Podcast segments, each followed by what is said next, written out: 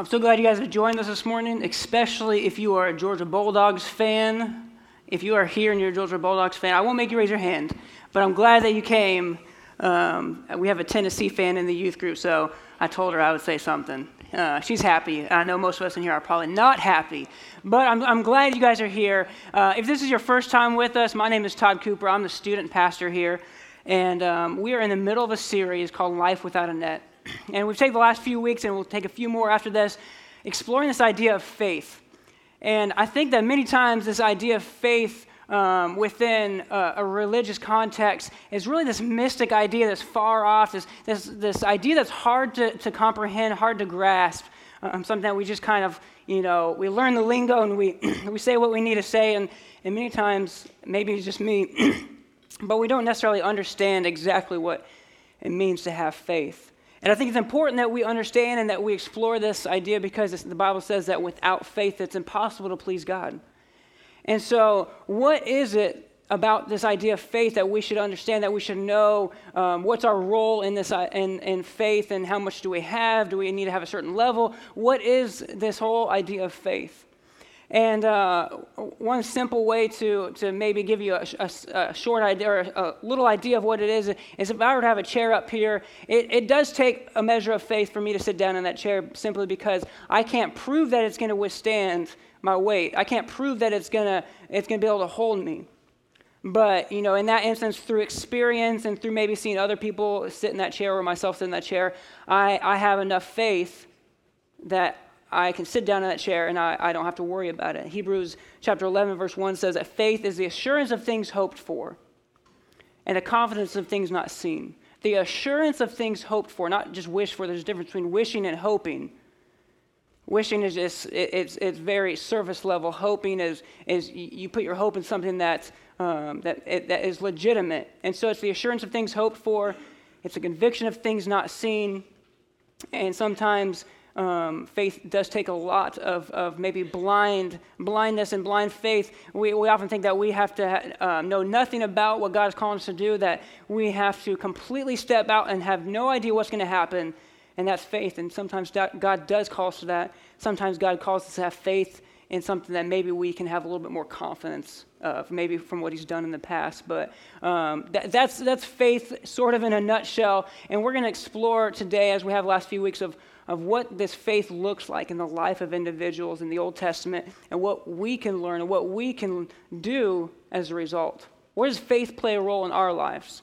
And so, um, I don't know if you enjoy American history or world history. Um, or maybe even church history as much as I do. I enjoy church history. I'm not as crazy about history, but church history is my thing. And um, in our nation, uh, um, about 1700, in the 18th century, beginning of 18th century, there was a gentleman by the name of Jonathan Edwards, who I believe without Jonathan Edwards, our nation would not be what it is today. Obviously, with the Lord working through him and the Lord's work, but Jonathan was faithful. And Jonathan, at a young age, as a teenager, had an amazing experience with God in which he moved from a, a place of attending church his entire life and his, his father actually being a pastor to a place in his life where it became real and he fell madly in love with God. He fell madly in love with Jesus. It was no longer just a tradition of coming to church and saying that he's a Christian and living a good life. It became real for Jonathan Edwards. And he pursued a, a lifelong calling into ministry. He married his wife by the name of Sarah Edwards. And there's so much to the story of Jonathan and Sarah Edwards. But God used them to start something that we call the Great Awakening in our nation. And in a time of, of, of absolute um, disunity, of, of coming over from Europe and starting um, the, this new nation in New England, out of complete, just utter I mean, they had to step out in complete faith. They had no idea what was going to happen. Um, Jonathan and Sarah, out of their faithfulness and their love and their trust in God, God used them to start the Great Awakening, and I believe it has shaped and has changed the nation that we live in radically today. And there's a lot about the Great Awakening, but even more specifically, Jonathan and Sarah had an influence not just on their church, not just on their town, not just on our nation, but they had an influence on their children. They left a legacy, and that's what we're going to talk about today. They left a legacy with their children. And, um, and someone in the 20th century, the beginning of the 20th century, decided they wanted to look back into the, the Edwards family and they wanted to see what this legacy looked like because Jonathan and Sarah made it a point to pray and to trust God for their children, for their children's children, and for future generations. They were very intentional about praying for the generations in their family that they would never see. And so this man in the 20th century did a research on the, the Edwards family, and he tracked down as many of the direct descendants of the Edwards as he could. And there were hundreds, there were over a thousand direct descendants. And this is what he found. He found that the legacy that they left, part of the legacy that they left, was that there were nearly 100 doctors, there were several dozen university presidents, there were several dozen CEOs of gigantic companies, successful companies. There was a vice president of the United States. And goes, the list goes on and on and on to prove that Jonathan and Sarah left a legacy that has greatly impacted the world that we live in today. And so this morning we're going to talk about how do we leave a legacy? How do we live a legacy in, in our children's lives? And maybe if you're in here and you don't have children, that's all right because you have the opportunity to, to leave a legacy in the place that you work, in the place that you go to school, in the neighborhood that you live in. And I believe that God has called us to leave a legacy. Even more so, I'm going to go to the extent of saying that this really isn't a message for those who want to leave a legacy. This is a message to say that you will leave a legacy. The truth is, it's not a choice whether, we, whether we'll leave a legacy or not. The truth is that you and I will leave a legacy, good or bad. We will leave a legacy in those who are around us, in our family, in our coworkers, in our community. We will leave a legacy. And so I think it's important to see how do we leave a legacy that is worthwhile? How do we seek God and how do we find these answers and what do we need to do in order to leave a legacy that God has called us to live in, a legacy that will outlive us and that maybe will even change this nation like Jonathan and Sarah Edwards did. And so this morning we're going we're gonna jump back into Hebrews. And so if you have your Bibles with you, you can open up to Hebrews chapter 11 and, and keep it there for just a second. Hebrews chapter 11, which is considered the, the hall of faith. And it's, it's called that because Hebrews 11 is all about faith, and it's a chapter that, that walks through several of the, the prominent figures in the Old Testament and talks about where they expressed their faith, how they expressed their faith, and what the result of that was.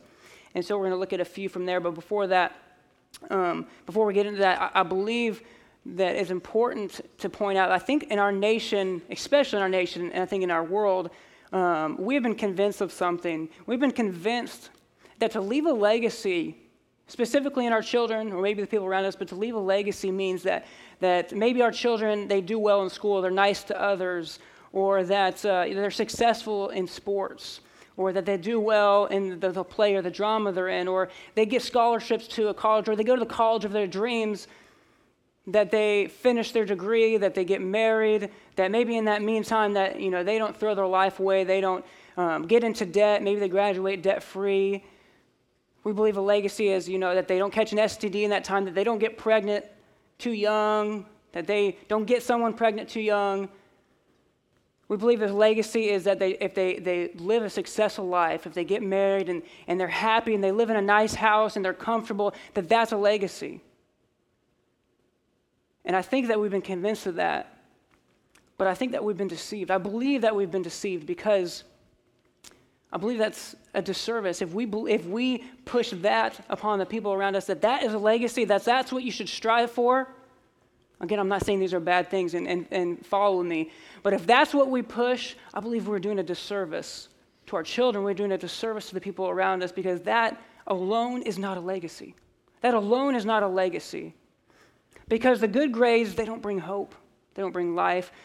The success, the sports, the attention, the, the big, comfortable house, the cars, the successful marriage, those don't bring hope and those don't bring life. It's only Jesus that brings hope, and Jesus alone that brings hope. And if we push all these different aspects of this world and we push all the success and we push all these things that we see on TV, that if you just do these things, you'll live a legacy and your children will be happy if you can give them an inheritance.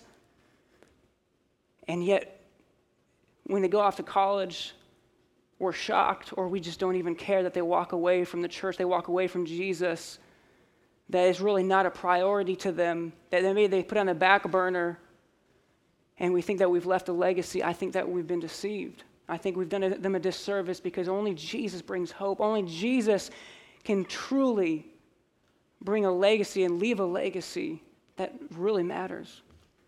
And so, eh, eh, this is something that, that maybe for some of us it's hard to hear. And, and for myself, I grew up in a, in a very successful family, in a very uh, comfortable lifestyle. My dad was an aerospace engineer, he was a rocket scientist. My dad was a rocket scientist, literally. And, and when I told him I wanted to be a youth pastor in eighth grade, when I felt like God had called me to youth ministry, He's, uh, are you sure? Are you sure? Because I, when I put my mind to it, I was, I did very well at math. I did very well at science. Uh, it's just I didn't really put my mind to it that often. But my dad, my dad knew that I had the intelligence, I had the drive when I wanted to, um, to do well. And my dad said, are, are you sure? Are you sure? You're not going to make much money. You know, it's, it's, it's going to be tough. And, and for a few years, it, there was tension in our household. There was tension from, from my father of, are you sure? Are you sure? You need to do these things. And, and eventually, eventually things change, and I'll share that in a little bit. But that's not the legacy my dad left with me. That, that is a portion, that is something, that is a, a, a period in our, life, in our life, in our relationship. But that's not the legacy he left with me. He left something much greater, and I think Hebrews 11 talks about that as well. So, Hebrews chapter 11, verse 17, this is what it says.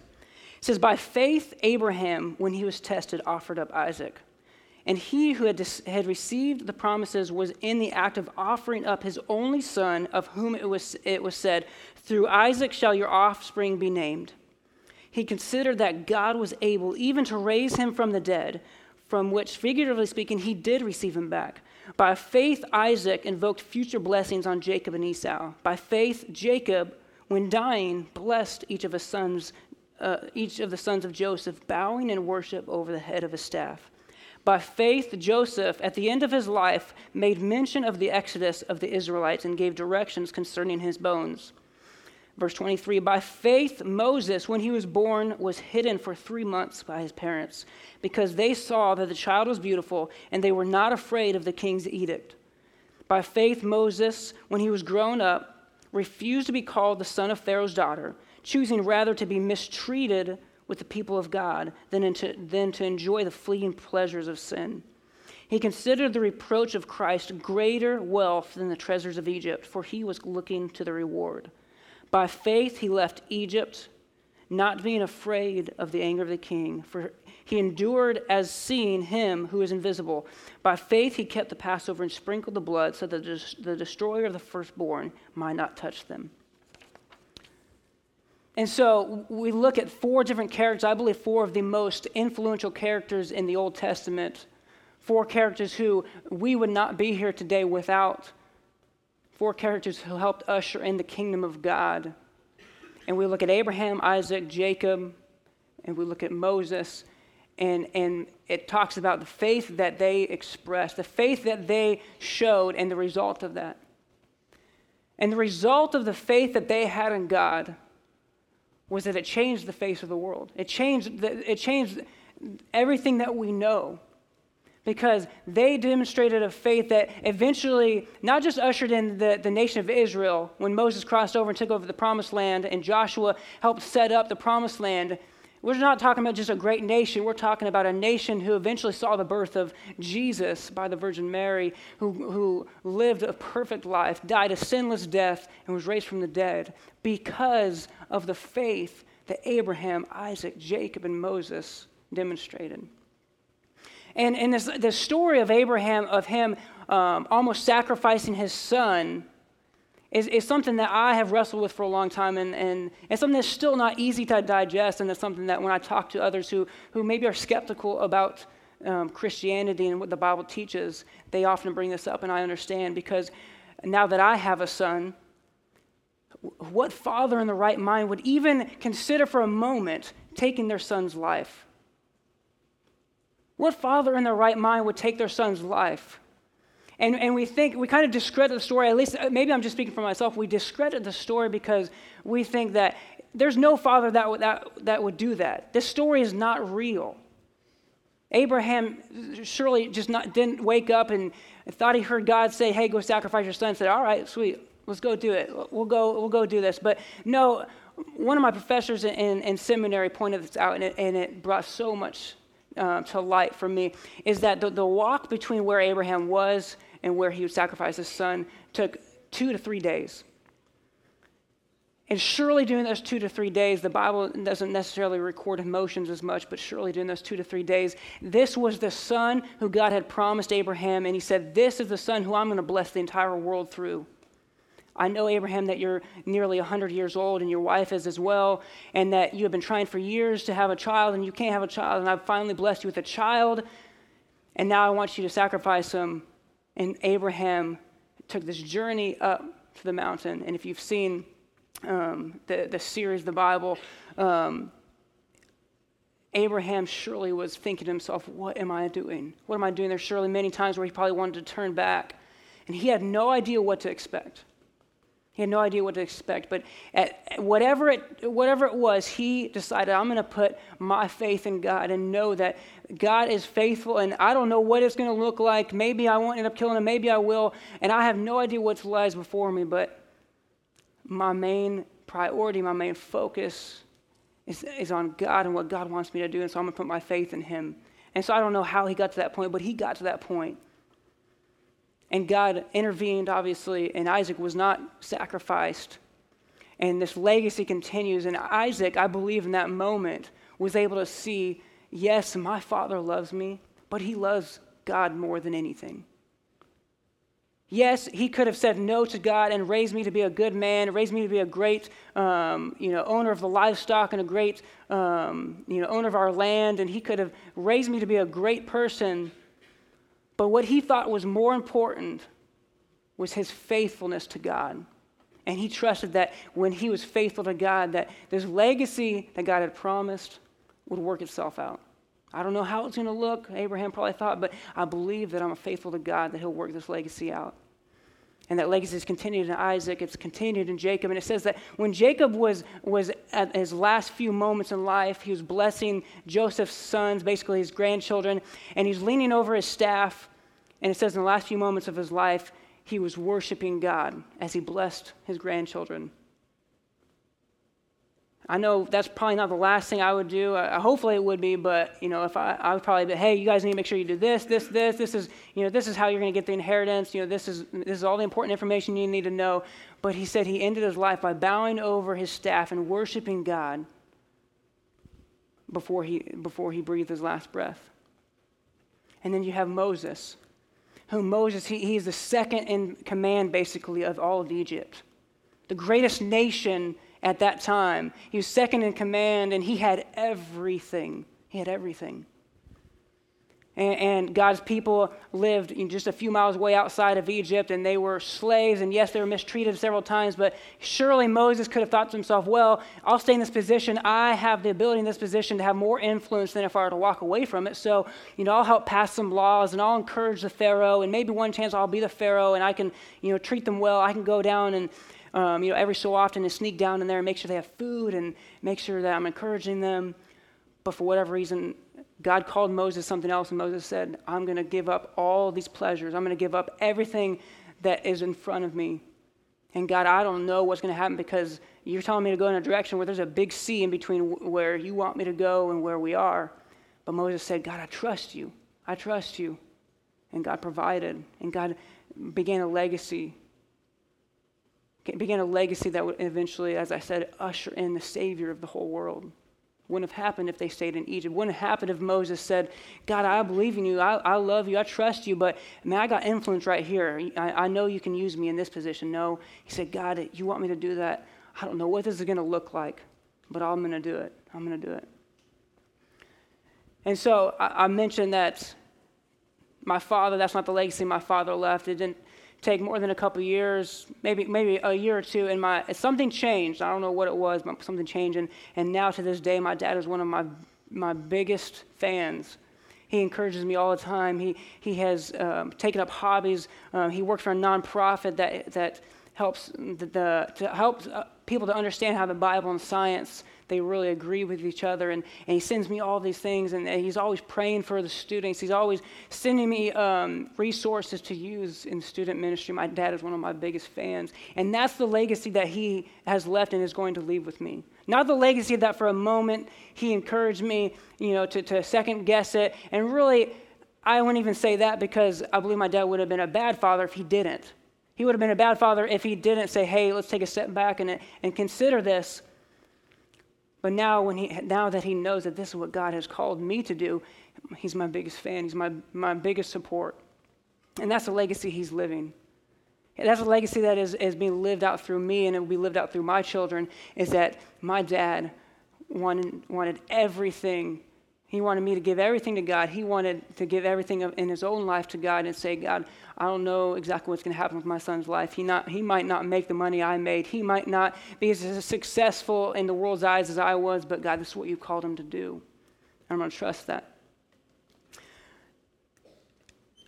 I hope this morning that that each of us in here, whatever context it is, whether we have young children, whether we have no children, whether our children are in middle school and high school, whether they're, they're grown out of the house, maybe you have no children, and, and maybe it's in the context of your school, your work. I hope that we understand this morning that, that you will leave a legacy. And I believe that it's not about coming up with a checklist of what we need to do in order to leave a legacy because there's tens of thousands of books on parenting, there's tens of thousands of books on how to be a better person and, and to leave a legacy in the place that you are.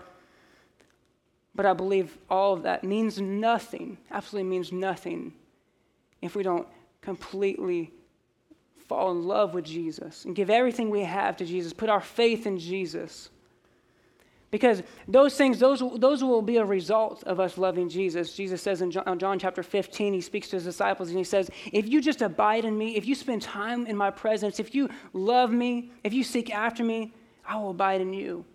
And I will change your heart. I will change your attitudes. And I will give you wisdom on how to parent. I'll give you wisdom on how to be a friend, on how to be a coworker. And if you want to leave a legacy, you just simply spend time with me. We make, we make life so hard sometimes. We make life so hard when we, we, we just want to know what do I need to do? What do I need to do? Just tell me what I need to do, and I'm going to work on this. I'm going to make habits, and I'm going to wake up each day, and I'm going to make sure I do all these things every day. I'm going to tell my children this and tell my children that. And if I just do that, then the legacy will be left. We make life so hard sometimes. We make our walk with God so hard sometimes when God, all He asks for us to do is to put our faith in Him and say, God, I trust you and I love you with everything I have. I, I know a family right now who, who one of their sons has spent 12 years running or, or, or I would say running from God. 12 years running from God. It has, has wanted nothing to do with God. And over the 12 years, the, parents have, have remained so faithful and have remained so loving. And in the hardest moments, have loved God with everything they have and said, God, I don't know exactly what you're doing right now, but I'm going to love you. And to continue to love their son. And after 12 years, right now, this, this son is beginning to come back to know Jesus, is beginning to seek God again. And it wasn't because the parents put a checklist together of, I need to do this, this, this, and this. They said, God, however long it takes, I'm going to trust you. I'm going to love you. I'm going to give you everything I have because I can't do this on my own. I can't do this on my own. And so I know there, there, there's probably some of us in here who maybe you think it's too early to start a legacy. It's not too early to start a legacy. Maybe, oh, maybe my children are too young. It's not too young. Your children are not too young. There's, there's even other people around you who maybe you can begin with. Maybe you think it's too late to start a legacy. Maybe you think you have messed up too much as a parent, you've messed up too much as a friend or a coworker, there's no hope. Maybe you think your child or your friend is too far gone let me encourage you that, that my grandfather, who I never met, uh, and because I never met him, I always enjoyed asking my dad growing up about my grandfather and what he was like. And, um, you know, he was a veteran. After he, after he served his time in World War II, he, he got out and he worked as a, in the post office. And he's a funny guy. He worked in one of the first clothing stores in Denver. Every time we drive through Denver, my dad points it out. It's not a clothing store anymore, but he points it out. And And uh, there's a few things that really stick out, though. And one of them is this is that my grandfather, for the majority of his life, all the way up until just a few years before he passed away, was, a, was an out of control alcoholic, was a raging alcoholic. And he had verbally abused his wife, my grandmother, he had verbally abused my father and my aunt. He had at times physically abused. He had basically, in essence, abandoned the family. My grandmother stayed faithful and remained married to him, but he would come home and, and really want nothing to do um, with the family many times. And, and it seemed, everything seemed like it was going in the direction of this is the legacy he was going to live. And just a few years before he, he died, God did an amazing work in my grandfather's life. And he, he, my grandfather gave his life to the Lord. He got involved in AA. He fighted these addictions to both alcohol and to uh, chain smoking. He got baptized and he, he fell in love with Jesus. He fell in love with Jesus. He knew about God, he believed in God. He went to church every so often, probably more regularly than, than most people but he fell in love with Jesus.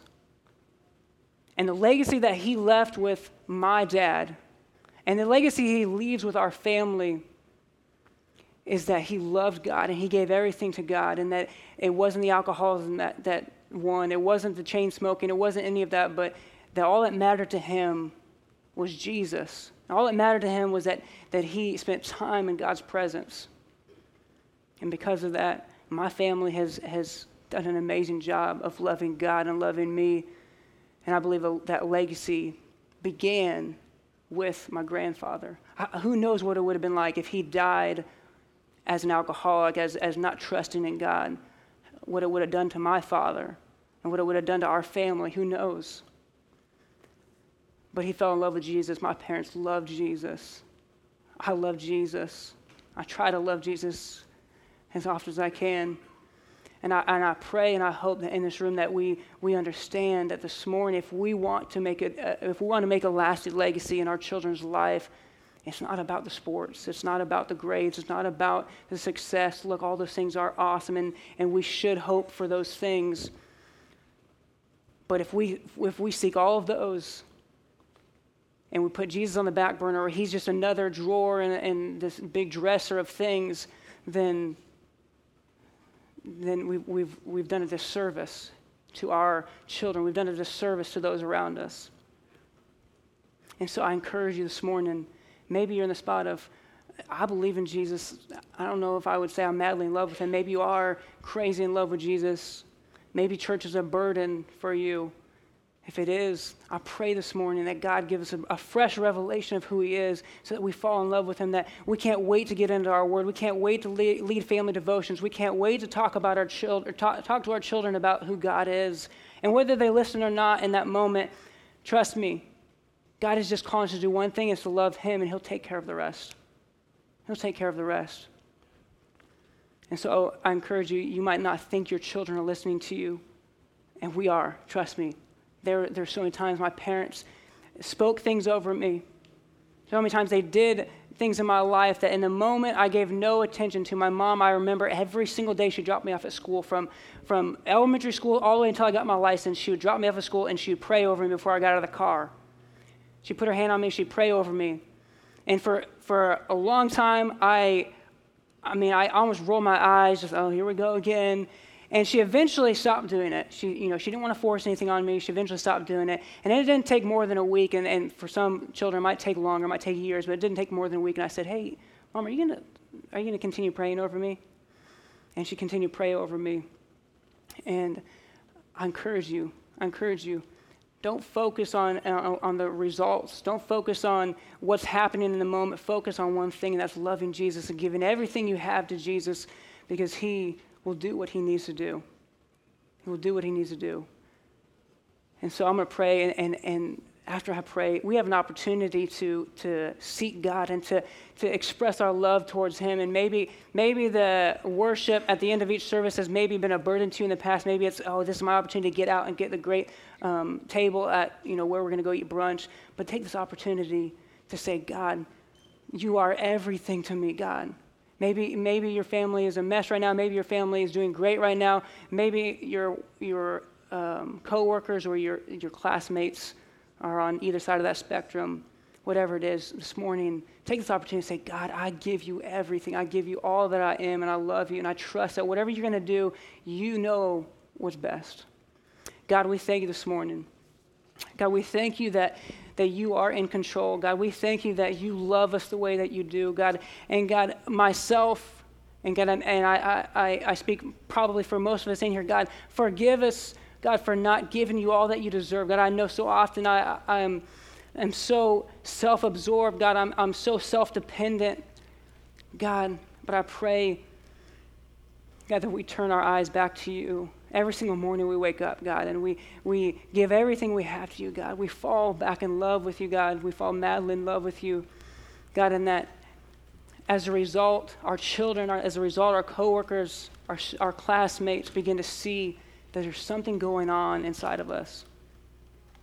And God, whether it be in the moment that they, they step out and say, What is it? What is it? I want what you have, or whether it be years down the road when they finally come to the end of themselves and they finally come back and say, Mom, Dad, I want what you have. I want what you have. God, I thank you for what you're going to do and what you have been doing through many of these parents and, and many of these, these students, God, many of these coworkers. God, I pray that you continue to work, God, because you, God, you love us. God, you want, God, to, to be in control. You want everything, God. You want everything that's a part of our life, God, and you want to be able to, to take it and to do as you need to do with it, God. May we give it to you. May we have the faith to trust that you, God, know what's best. Amen.